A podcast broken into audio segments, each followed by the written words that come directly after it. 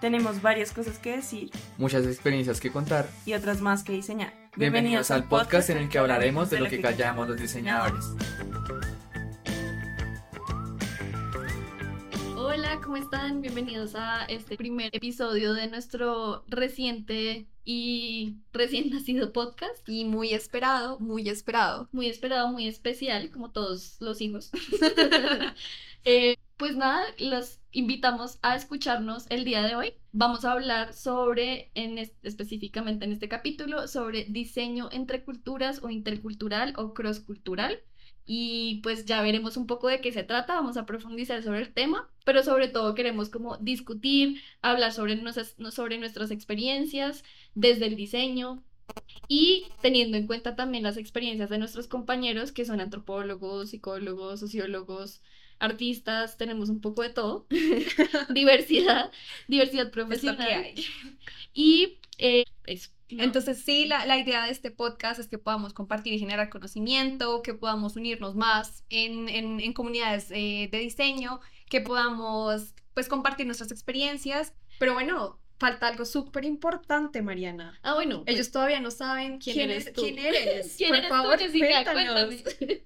¿Quieres saber quién soy yo primero? Sí, yo quiero escucharte. Ok, bueno, gracias por el honor. Bueno, eh, yo soy Jessica Cifuentes, su querida host para este primer episodio. Soy diseñadora interactiva. Mi rol en Holistic es de UX Designer. Realmente estoy muy emocionada de participar en este podcast de diseño cross-cultural, principalmente porque es algo que me ha interesado desde muy pequeña. Creo yo que algo que me encanta hacer todo el tiempo es estar aprendiendo idiomas y sobre nuevas culturas. Ahorita estoy batallando con el mandarín, entonces probablemente van, van, a, van a escuchar muchas cosas sobre dicho idioma y dicha cultura a lo largo del podcast. Entonces, pues bueno, mucho gusto y espero que disfruten de mi participación. Ahora, por favor, Mariana, cuéntanos quién eres. Eh, bueno, yo soy Mariana, eh, soy artista de corazón, de espíritu, de profesión y diseñadora de interfaz en Holistic Design Lab. Pues básicamente me parece muy interesante este mm, capítulo de hoy, el tema que vamos a discutir. Primero porque me parece muy divertido y chévere hablar con Jessica. Eh, sí. Y también porque, eh, pues por las experiencias que he tenido en proyectos, que ya las vamos a compartir, me ha parecido como muy, como muy especial las experiencias en particular que tienen que ver como con culturas de otros países, otros idiomas, eh, como que le da a uno la posibilidad desde la comodidad de su casa de conocer muchas cosas, conocer un poco más el mundo, aprender un montón y también como pensarse el diseño de experiencia de productos digitales un poco, un poco más profundamente o pues no sé si más profundamente, pero como Ir más allá. ir, sí, como discutir sobre muchas cosas como ya nos escucharán. Sí, creo que elegimos a la host indicada para, para este episodio. Bueno, Mari, entonces, a ver, cuando pienso en diseño cross-cultural, que es como un poco el término que, que elegimos para este episodio, lo primero que me viene a la mente es el tema del idioma. Lo menciono porque quizás es como de las primeras barreras que tú piensas que puede haber como entre cultura y cultura. Eh, y también es como uno de los mayores retos que quizás uno pueda tener a la hora de tratar con clientes, con usuarios, más en este campo de, de UX. Entonces, sí, como que me gustaría que habláramos un poquito acerca de, de las experiencias que hemos tenido nosotras eh, trabajando con otras culturas que hablan un idioma diferente al español. Ok, listo. Eh, bueno, entonces voy a empezar yo con una experiencia que también te puede, puede ser muy familiar para ti, porque trabajamos en el mismo, El proyecto que nos unió. en el mismo proyecto, sí, el, el origen de esta amistad. Em, bueno, trabajamos en un proyecto para Curazao, para un cliente de gobierno, y nos dedicamos a hacer productos digitales para gobierno, eh, para la policía, para el sistema de migración, para la parte como de permisos de estadía, bueno, como un montón de cosas. Y era muy interesante porque, eh, pues básicamente teníamos que hacer productos digitales en neerlandés En neerlandés. que es pues el idioma de Curazao, Aruba, pues hay distintos, ¿no? Manejan como neerlandés, que es como el idioma oficial, o sea, como Dutch, ¿no? De los Ajá, sí, Países Bajos, de Holanda. Y, eh, porque fueron colonia, fueron colonia de Holanda. Y Eh, también, como, ¿cuáles son los otros idiomas? Es Eh, papiamento. papiamento, que es como el, El idioma, creole. el como creole sí es, ya es nativo de ellos y el inglés también me parece que es idioma oficial.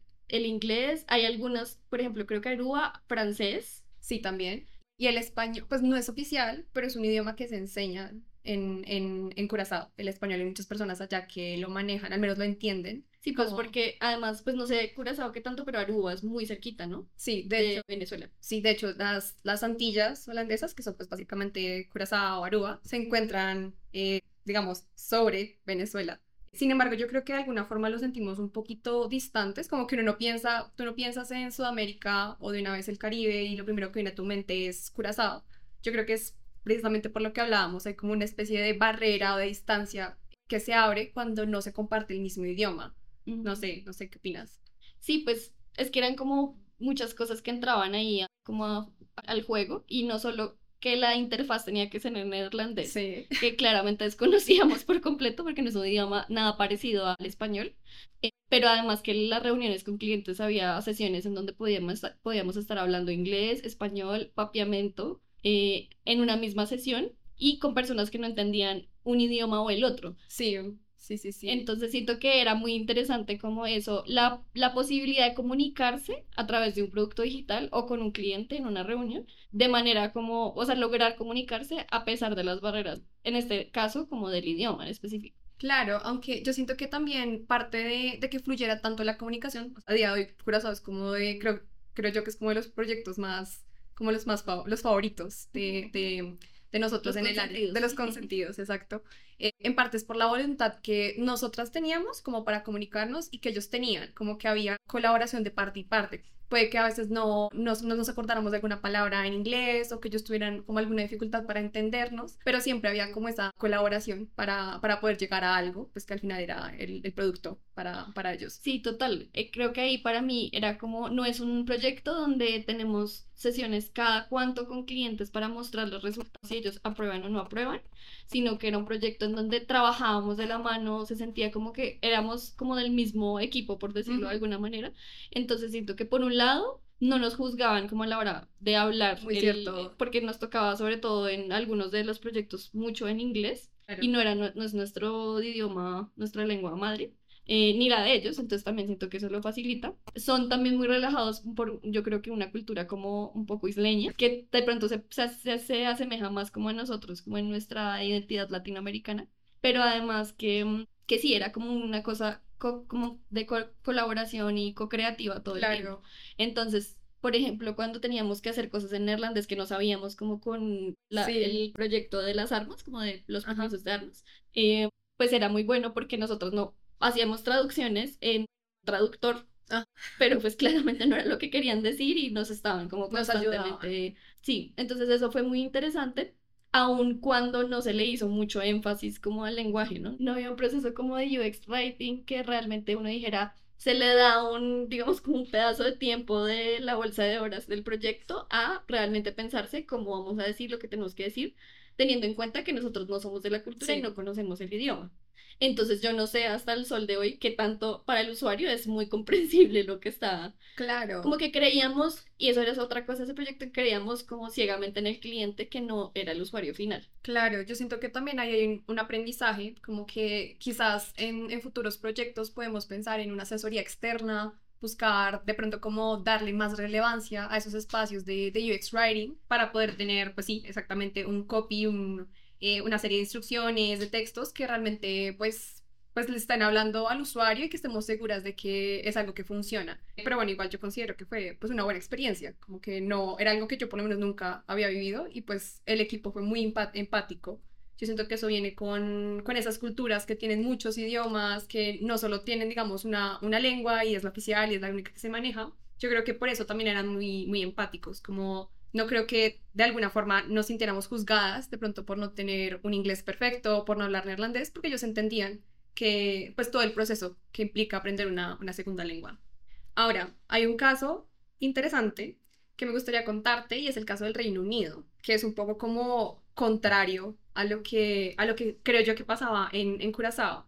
Y es que allí, quizás por el hecho de que es el lugar en donde surgió la lengua inglesa, quizás esperan mucho más de ti como, como profesional a la hora de expresarte en dicho idioma, a la hora de generar, digamos, por lo menos en Holistic, que generamos contenido para redes sociales o, digamos, cuando presentamos nuestras propuestas de valor para ellos, creo que es mucho más relevante tener, digamos, como un inglés mucho más pulido, como estar mucho más conscientes de cómo nos estamos expresando, ya hablando de reglas gramaticales y de la fluidez. Eh, es un poco como, como esa diferencia que, que he sentido. ¿Y no te ha pasado, teniendo en cuenta como que yo sí creo que en Colombia manejamos un inglés mucho más americano, como Mm. mucho más, además como con un tono mucho más familiar, Claro. eh, no sé, ¿no les ha pasado que ha sido como difícil o, o se, se han sentido como juzgados o no, o no han podido comunicarse de la manera adecuada? Bueno, hay algo, algo interesante y es que sí, en, en efecto, creo yo que pues precisamente porque estamos en el continente americano y por la, la influencia cultural que, no- que tenemos desde pequeños, sí, en efecto aprendemos más el inglés americano, digamos el inglés de Estados Unidos.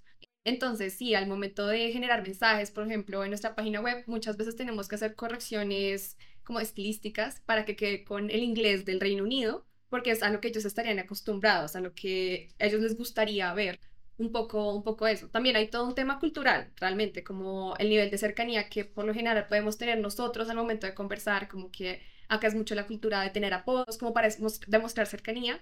Allá no se acostumbra tanto eso, es como se tratan obviamente respetuosamente, no, no para nada decir que las reuniones no, mejor dicho, no fluyen, pero sí, sí es importante mantener cierto grado de, de distancia, que digamos a nuestros ojos es distancia, pero para ellos es simplemente profesionalismo. Como respeto, como Sí, sí, exactamente. De hecho, eh, hablando un poco sobre, sobre lo que tú mencionabas, del, del uso del lenguaje, como que a veces caemos en, en pensar que, bueno, pues ustedes saben, estamos en, en Latinoamérica, muchos países de, de LATAM comparten el idioma español como idioma oficial. Sin embargo, eh, a veces caemos en el error de pensar que en, to- en todos los lugares, por el hecho de compartir el idioma, la cultura o el uso de ese mismo idioma es el mismo. como las nuances de Ah, sí, como la- las sutilezas. las sutilezas. Sí, en, par- en parte como el... Pero no solo eso, sino que también ciertas formas, no solo son como el, el vocabulario, sino también las... Las, De pronto ciertas formas de... Sí, sí. Em, yo tengo una anécdota que me gustaría contarte y tiene que ver un poco con cómo, bueno, cómo se manejan los niveles de formalidad de un país a otro y de una organización a otra.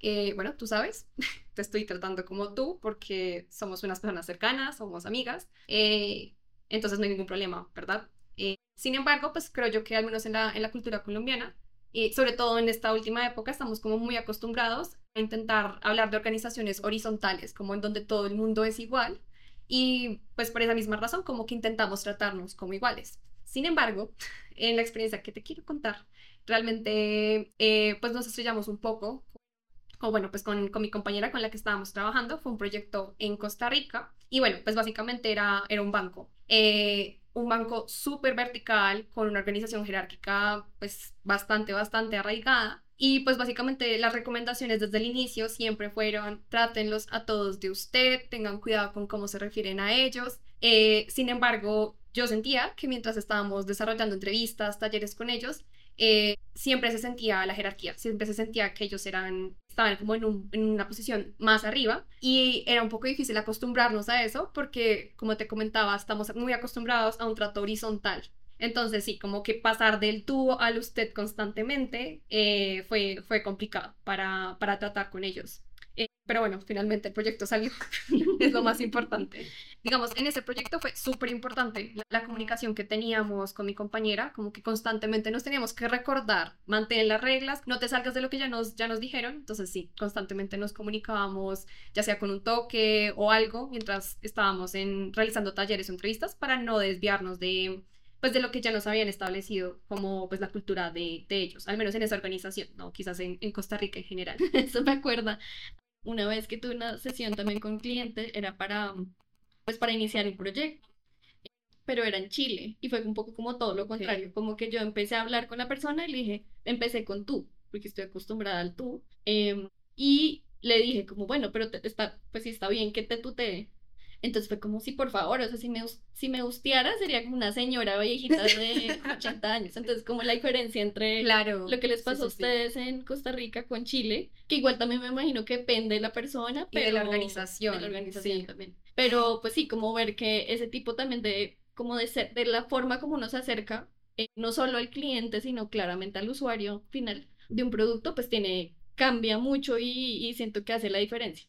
Claro, y puede generar como, o sea, puede hacer que la relación sea súper buena, que todo fluya, o realmente puede poner las cosas muy tensas, como imagínate tú que de pronto no hubieses hecho como, de pronto como esa aclaración con el cliente de Chile y hubieses continuado pues hablando de usted, probablemente él se hubiese acostumbrado pues a que lo trataras así, pero igual probablemente hubieses establecido una distancia que quizás el cliente no quería establecer. Como que en ese caso creo que fue como muy buena idea preguntar, como, Ajá, sí. ¿no? Como que uno no, no asumir o investigar antes o preguntarle incluso Sí. al cliente, como obviamente depende del cliente, Sí, también. pero, pero pienso que eso, sí, uno, uno le puede dar pena, pero termina uno como evitando muchas cosas. Sí, de hecho siento yo que es como, o sea, al final es como lo más relevante, lo que hablábamos ahorita de, de la, de la voluntad, como, bueno, quizás no soy experto o experta en esta, en esta cultura, pero pues tengo ganas de aprender, o sea, quiero que esto funcione, quiero aprender, entonces pues voy a preguntar o en su defecto, pues normalmente su defecto, como lo ideal sería investigar antes de,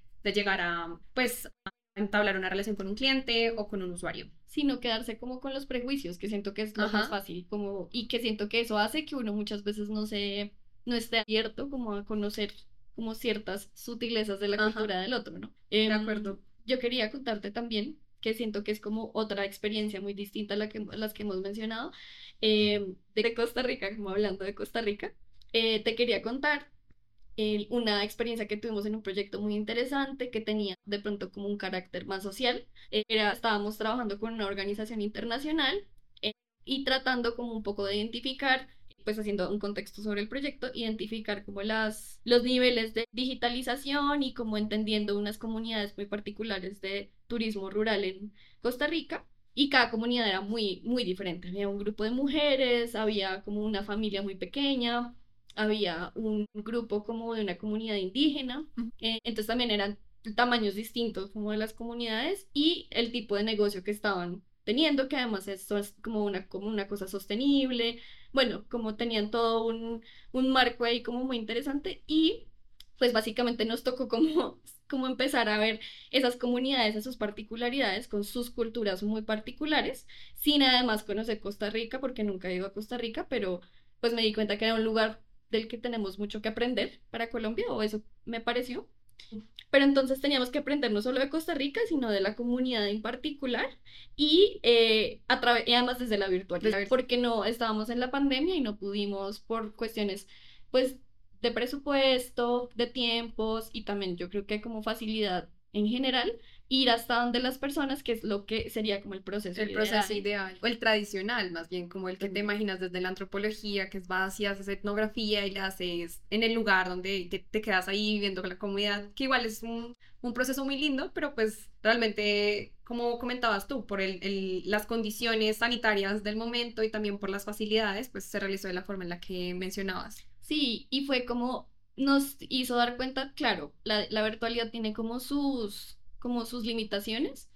También era muy particular en este caso, era como muy chistoso porque parte de lo que queríamos evaluar era cómo era su nivel de digitalización y como qué tan bien se sentían con la tecnología, qué tan eh, fácil les quedaba como manejar un celular, un computador, meterse a una reunión de Zoom o de Teams, eh, ¿cierto? Entonces era como ya un reto lograr los talleres para poder hacer como todo lo que teníamos diseñado para el diagnóstico, pero digamos que el mismo taller nos hizo, nos dio como mucha información, Ok. ¿sí? Cómo lograron, digamos, como ingresar al taller y participar en la sesión, que utilizamos como la herramienta de Miro, pero pues no, no directamente con ellos, pero digamos que ahí llegamos como a unos puntos medios.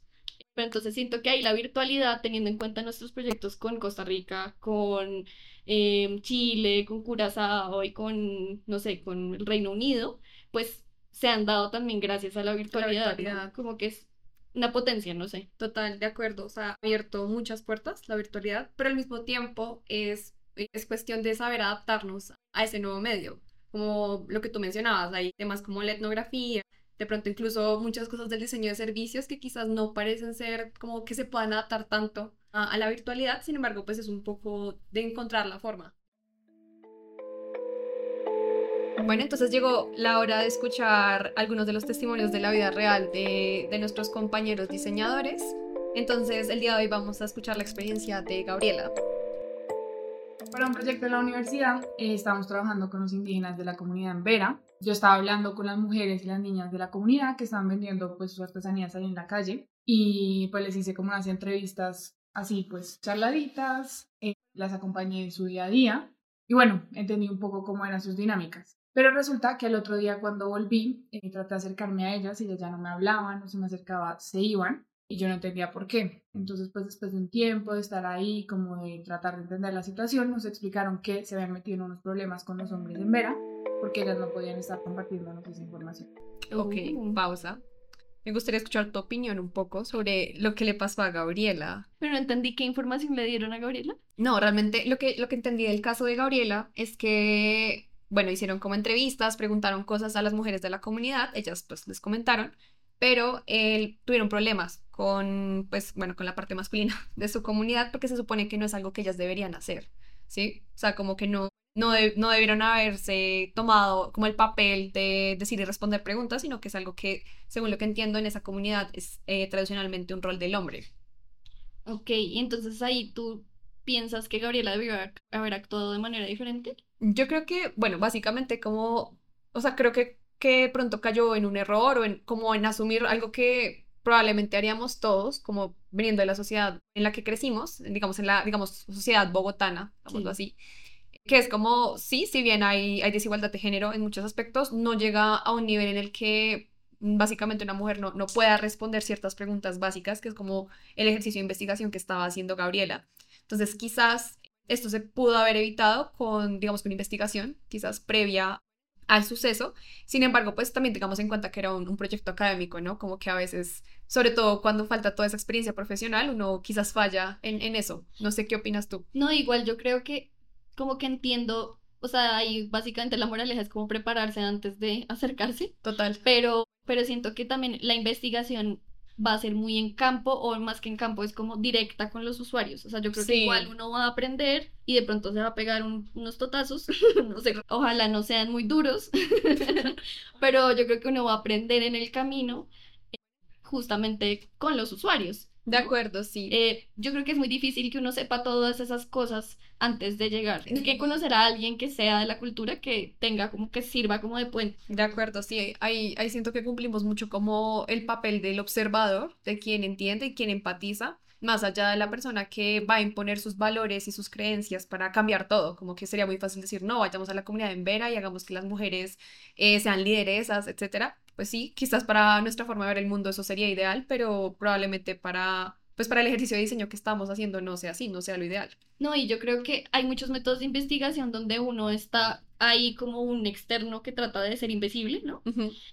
Pero bueno, no sé, ahí yo creo que toca preguntarse en qué caso es mejor y qué tan cierto, qué tan cierto es que uno llega y puede ser invisible o puede no interrumpir, como, no, no sé. Igual siento que es como una discusión de la antropología y la socio- sociología, pero, pero sí, es cierto, es como respetuoso de otra cultura, que es eso que significa que uno tiene que aprender un poco antes, ¿no? Sí, exacto. Y me parece que nos da como, es un ejemplo muy bueno porque menciona algo que no mencionamos y es que no solo es por cómo nos comunicamos con los clientes y cómo diseñamos unos productos que sean deseables, útiles, usables, en fin, para los usuarios, sino realmente cómo hacemos toda la parte investigativa, investigativa con los usuarios. ¿no? Claro, desde cómo preparamos, planeas, qué preguntas haces, cómo las haces, desde, dónde lo haces. desde ese primer punto, sí, totalmente de acuerdo. Entonces sí, o sea, creo que toca pensar, tener esto en cuenta en todo el proceso. Pues es difícil tener todo en cuenta todo el tiempo, pero sí son preguntas que hay que como de pronto tener como por ahí en un tablero, como cena Jessica, como que te acompaña a la casa. Tal cual, como, oye, espera, no. Pero bueno, eh, excelente experiencia. Muchas gracias, Gabriela, por compartirla con nosotras.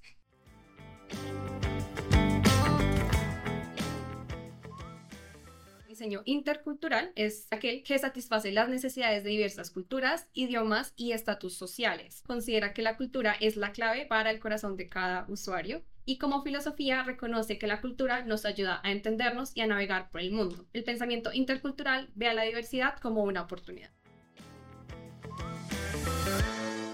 Bueno, Mariana, entonces no sé si en algún momento has llegado a escuchar acerca de un señor llamado Geert Hofstede. Geert Hofstede. Mira, Jessica, que realmente lo he escuchado mucho estos días mientras preparábamos el podcast. Por supuesto que sí, Mariana. Pero cuéntame, cuéntame un poco sobre él. Bueno, entonces Geert Hofstede. ¿Y por qué nos quieres hablar de él? Claro, bueno, pues Geert Hofstede es un, bueno, fue, realmente ya fue.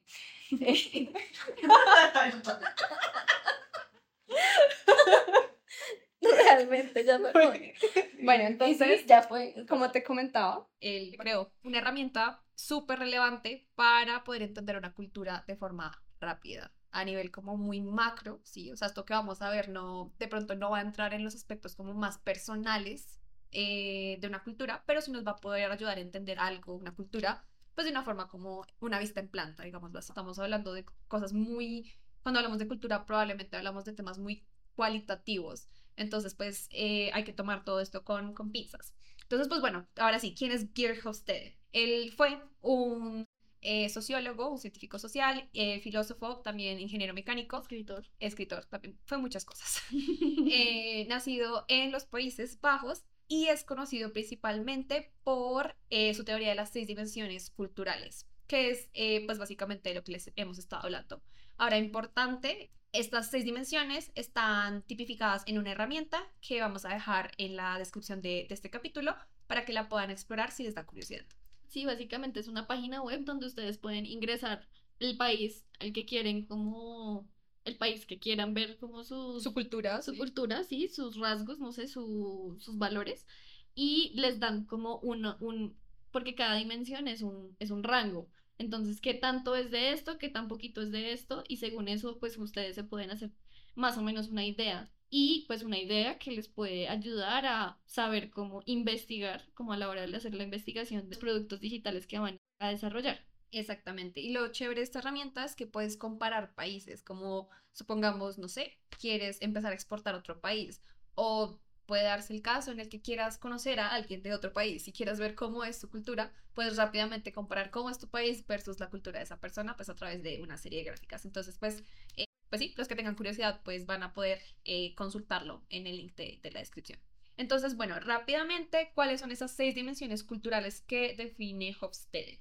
Entonces, eh, bueno, él define distancia jerárquica, individualismo, masculinidad, control de la incertidumbre, orientación a largo plazo y, eh, e indulgencia versus contención. Bueno, una de las dimensiones que él propone es la distancia jerárquica. Ya hemos estado hablando un poco de eso y es que en ciertas sociedades entendemos o aceptamos que hay personas que están mucho, digamos, mucho más arriba eh, de nosotros, ¿sí? Como que en algunas sociedades o en algunas organizaciones o culturas eh, pretendemos que todos seamos iguales, mientras que en otras se, mm, realmente desde, como desde nuestra mente ya aceptamos que sí, básicamente existe una, una jerarquía. Entonces a esto él le llama eh, distancia eh, jerárquica. Nosotras pensábamos, por ejemplo, en la India que tiene como este sistema de castas. de castas que se respetan mucho y que no tienes como la posibilidad en vida de cambiar. Vale, otra dimensión que definió eh, Jerry Hofstede es el individualismo. Entonces, eh, sabemos que a menudo se habla de que una sociedad es individualista, que es colectivista, pero realmente, ¿cómo a qué nos referimos cuando decimos eso? Entonces, eh, Hofstede dice que nos referimos al grado en el que la gente en una sociedad espera valerse por sí misma, espera ser independiente eh, o actuar bajo como los criterios o lo que defina un, un grupo. Entonces, ahí, que ahí nos imaginábamos una aplicación que funcionaría de pronto más en una sociedad individualista podría ser como este tipo de aplicaciones como de mm, desarrollo personal. Desarrollo personal, como eh, haz esto, no sé, como haz esto hoy, baja de peso, lograste, lograste caminar tantos kilómetros, ¿no? En cambio, eh, por ejemplo, en el proyecto que mencionaba antes con, pues en Costa Rica con las comunidades de turismo rural, se pensaba que lo más como apropiado, porque tiene una cosa muy fuerte de comunidad, sería hacer una página web donde estuvieran todas las comunidades de la zona y de como una red. Entonces uno ahí ve un poco también como el objetivo y el propósito de, de los dos productos digitales. Otro concepto que maneja mucho Jerry Hofstede es uno quizás de los más polémicos, es la tercera dimensión, que es masculinidad.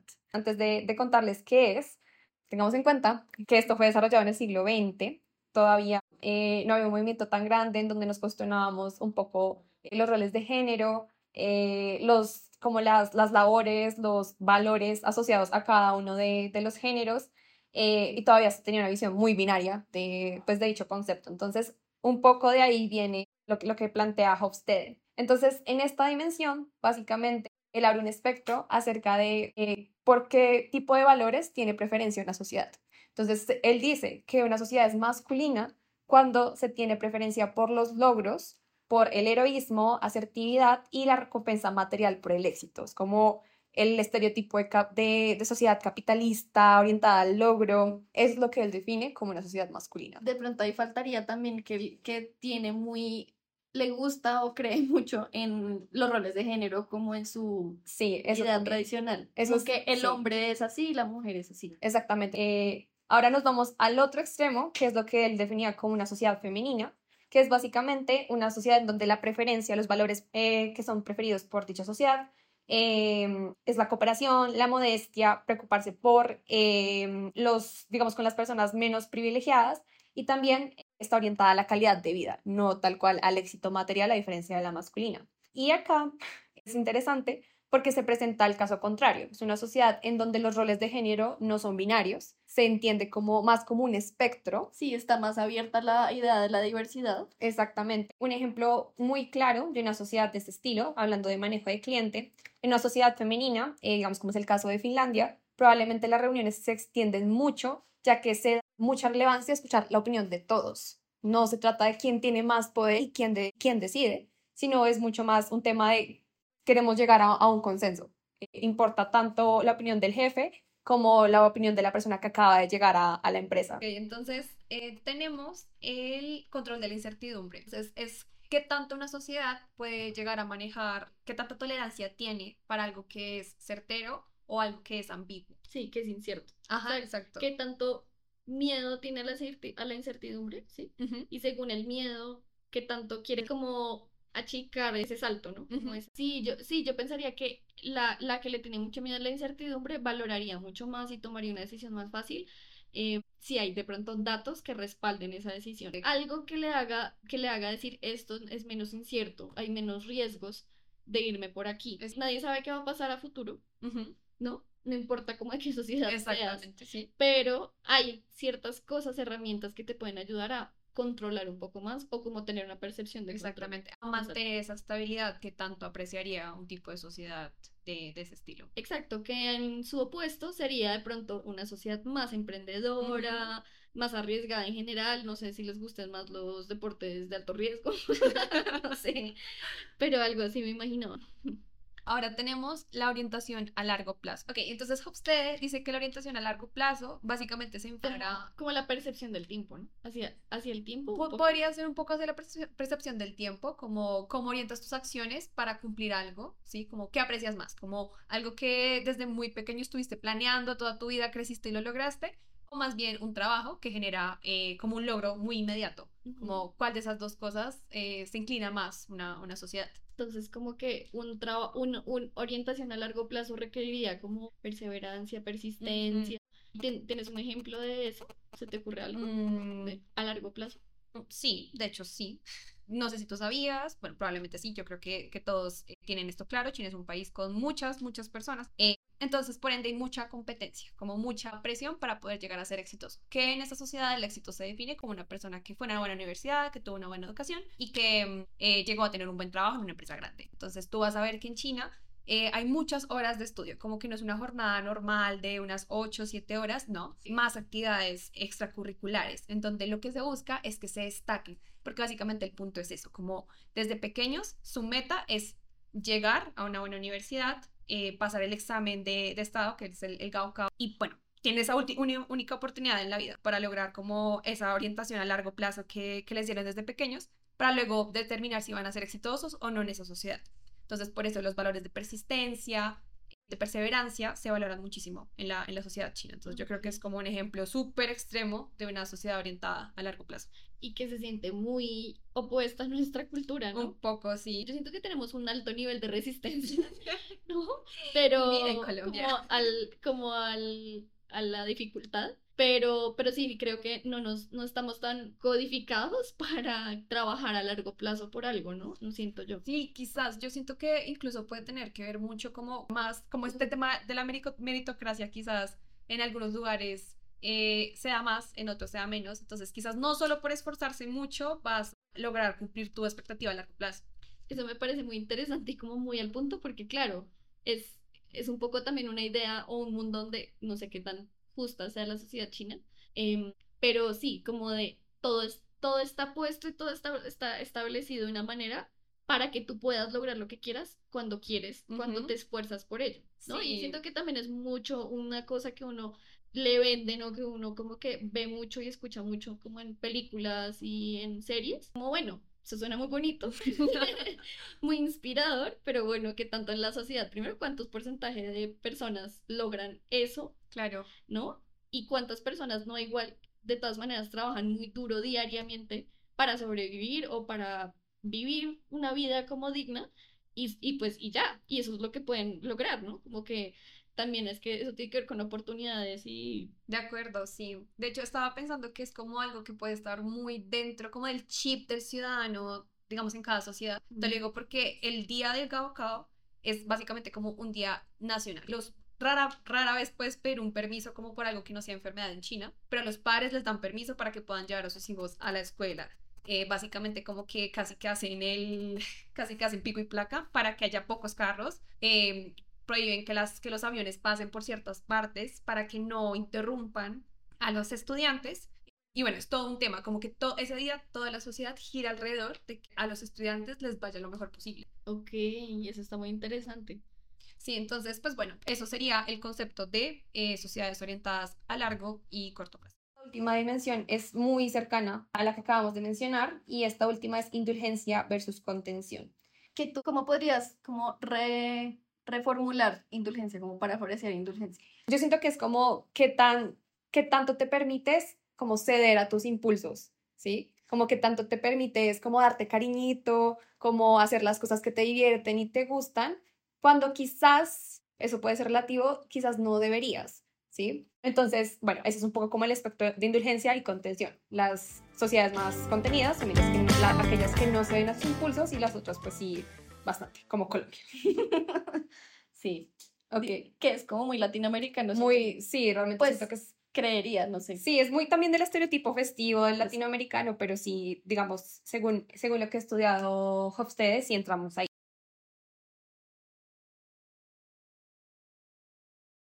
Listo.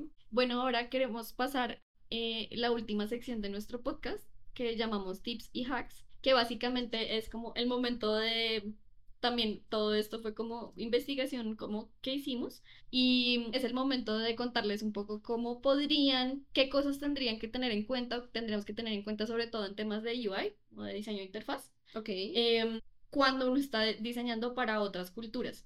Entonces, lo primero que hablábamos era como las sutilezas del lenguaje. Sí, ya, ya lo tocamos. Sí, como los términos, eh, el slang, como decían por ahí. Localizar, sí, localizarlos.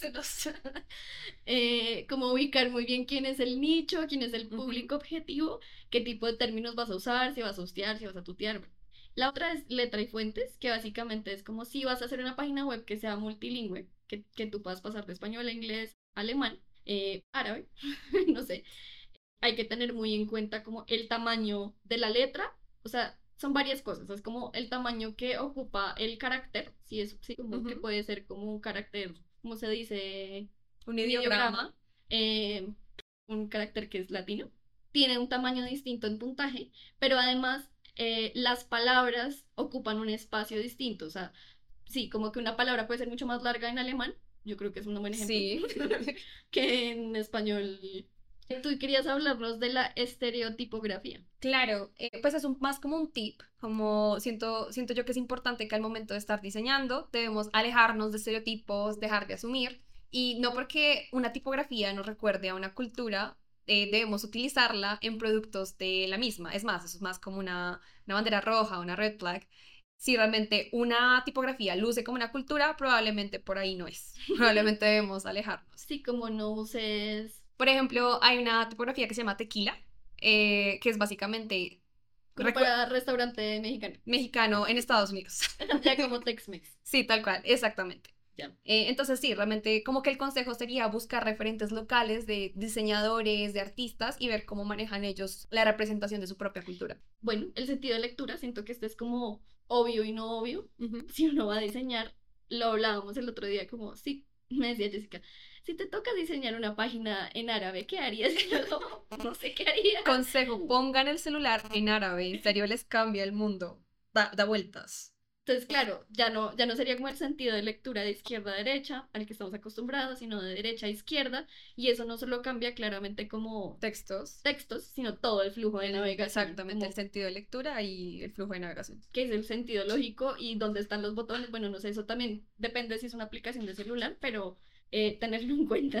Hay importante testeos, tener referentes y si es una cultura muy alejada, eh, pensar en una posible asesoría. Sí, Exactamente. Sí, porque esa fue mi respuesta, fue como yo no puedo hacer un diseño de una Sí. página web en árabe de repente, así. De la nada con Sí. Google Translator y, Y con, lo, y con las seis dimensiones de, de, de Hofstede, Hofstede, no, no es suficiente. Bueno, este me parece como muy chévere, muy interesante y que abarca, pues como que agrupa muchas cosas y es tener siempre un poco como va muy de la mano con las sutilezas del lenguaje, aquí es como del lenguaje visual y simbólico. Entonces, el color tiene un significado distinto o cuando, cuando lo usamos como de manera simbólica tiene un significado distinto para una cultura como para otra, pero además dentro de la misma cultura puede tener diversos significados, entonces ahí depende también mucho del contexto de uso. Entonces, por ejemplo, el color blanco Ah. asociamos a paz Y pureza, siento yo que es Pureza. como un color muy... y en China sí, se, se asocia a la, pues A la como a muerte. la muerte. Como sí, es el, el, el color fúnebre, digámoslo así, Fúnebre, exacto. del color negro. Entonces, pues no, no es como decir, bueno, voy a hacer una aplicación en China, entonces no voy a usar blanco, pues tal vez no. No, Pero, tener en cuenta eso. listo, entonces está el color y está además iconos, símbolos. Entonces, claro, los iconos tienen significados que generalmente uno piensa que son medio universales, Sí, pero pues no. realmente, realmente no. Entonces, tener mucho cuidado ahí porque puede, puede uno estar diciendo cosas que no quiere decir. Y en las imágenes, por supuesto, cuando se usan referentes fotográficos, primero usar como imágenes muy del lugar y no como irse como a imágenes de stock que no tengan nada, Nada que que ver con el, como con el contexto al que uno le está diseñando. Porque además me parece que es como irrespetuoso, ¿no? Como Claro. Y hay ciertos niveles de aceptación a ciertos como códigos, ¿no? Sí. Entonces ahí hablábamos de un videojuego El videojuego que comentabas es de la desarrolladora japonesa Konami. El juego básicamente tiene dos nombres. Uno es Contra y el otro es Protector en Occidente. En Japón es Contra y en Protector en, en Occidente. Básicamente, la razón por la cual hubo una adaptación al videojuego, o sea, al concepto más básico del videojuego, fue porque, bueno, en, en Estados Unidos y en Japón no había ningún problema con que para, en productos de menores hubiese violencia gráfica, o sea, estaba regulado de esa forma, pero en, en Europa había restricciones mucho más, más fuertes, entonces en vez de tener dos personas atacándose, lo convirtieron a dos robots atacándose, para que no fuese tan, tan violento. Entonces, este tipo de cosas pueden pasar en todo tipo de, de productos. Sí, entonces no solo en la imagen, sino también en el contenido, en la historia. Ah, ¿no? exactamente, a ese nivel puede llegar a suceder. Bueno, tenemos ya cosas como más obvias, pero que no hay que pasar Obviar. por alto, sí, no hay que obviar. Todo lo que tiene que ver como con nomenclatura, con fechas, con números, con medidas, con monedas. Y ahí tú tienes un ejemplo que me, me parece muy sorprendente. Este es loco. Ok, eh, entonces, Otra vez China. Oh, sí, para hacer este podcast es sobre China. Bueno, entonces, eh, en mandarín, cuando tú vas a marcar eh, las unidades, primero empezamos con, con la, la marcación occidental. Sí, Cuando tú quieres señalar que ya llegaste a una cifra de mil, eh, pones un punto. pones un punto, es decir, después de las tres, de las tres unidades va un punto. En cambio, eh, desde la antigua China se maneja una unidad que es el yuan, que básicamente en lo que se traduce visualmente es que no lo marcas después de la tercera cifra, sino que lo marcas después de la cuarta cifra. O sea, como que nosotros lo entenderíamos como cada 10.000. Cada, exactamente, ellos no cuentan como por miles, sino por diez miles. Qué loco. Eso Ok. me parece buenísimo. Sí. Pero, por ejemplo, eso, si uno no hace una investigación, uno no sabe eso. Claro. Y uno puede empezar como a poner los números. Así normal, en, en un e-commerce, imagínense, quieren exportar a China, ponen un e-commerce y todo lo marcan en tres unidades, como, no sé, son 10 mil pesos, entonces pones después del, del, bueno, del 10, pones un punto y los otros tres ahí. No, eso no podría ser. China Claro. tendrías que tener el uno, punto y el resto de los ceros. El último tip eh, tiene que ver con el uso del teclado. Entonces uno podría pensar que, bueno, ¿y eso a mí por qué me afecta? Como que tiene que ver conmigo, como Ujú. si hago una página web o una aplicación web.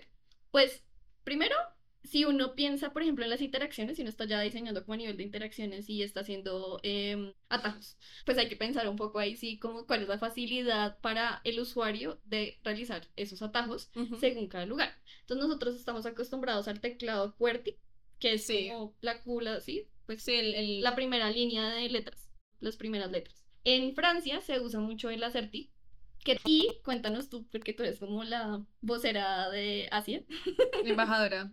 embajadora en. Está luego el pinyin, el pinyin, el, el, el teclado, que básicamente se, se basa en el, en el alfabeto occidental, pero lo que da el output son caracteres chinos. Pero eso a mí me parece que, por favor, profundiza, porque me pareció súper interesante. Claro, tú cómo pasas de escribir y de tener como una comunicación en ideogramas a un computador. Claro, de con hecho, un teclado en letras, como... es, es como una crítica, un comentario que se hace a menudo acerca del sistema de escritura en mandarín, y es que dicen que es incompatible con la tecnología. Yo no creo eso, solamente creo que es incomprendido, pero eh, realmente lo que pasa es que ellos tienen que apoyarse en otro sistema, como el alfabeto latino, para poder generar su propio idioma en un computador. Como que yo voy a empezar a escribir, por ejemplo, no sé, lo más básico, ni hao, hola, en mandarín.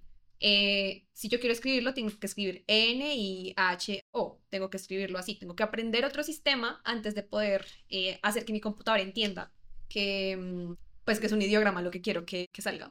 Listo. Bueno, queríamos concluir como un par de cosas que nos, que aprendimos haciendo este podcast, básicamente. Lo primero y que fue como lo más claro y más contundente es que, pues, alejarse de los estereotipos, ¿no?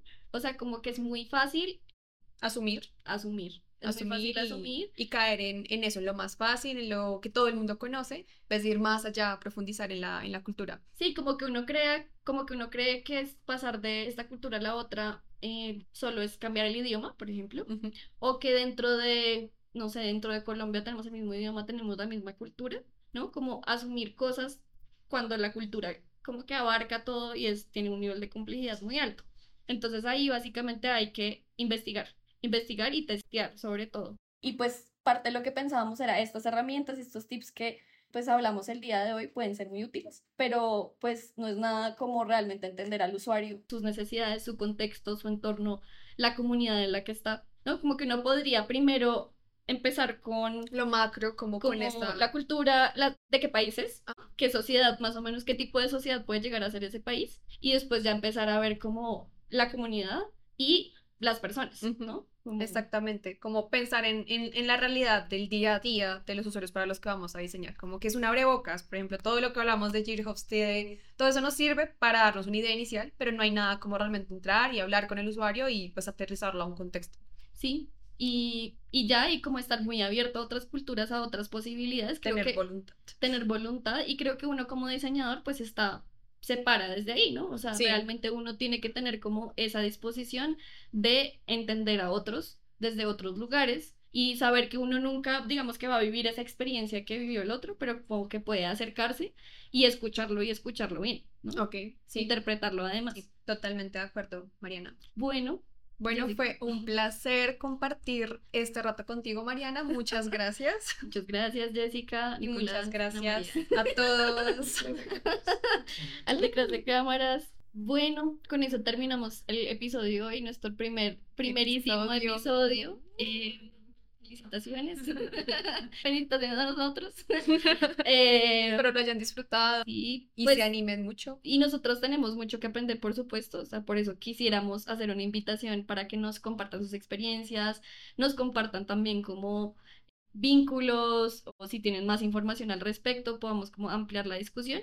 De todas maneras, siempre es un placer escucharte, Jessica. Lo mismo, Mariana. bueno, muchas gracias. Adiós.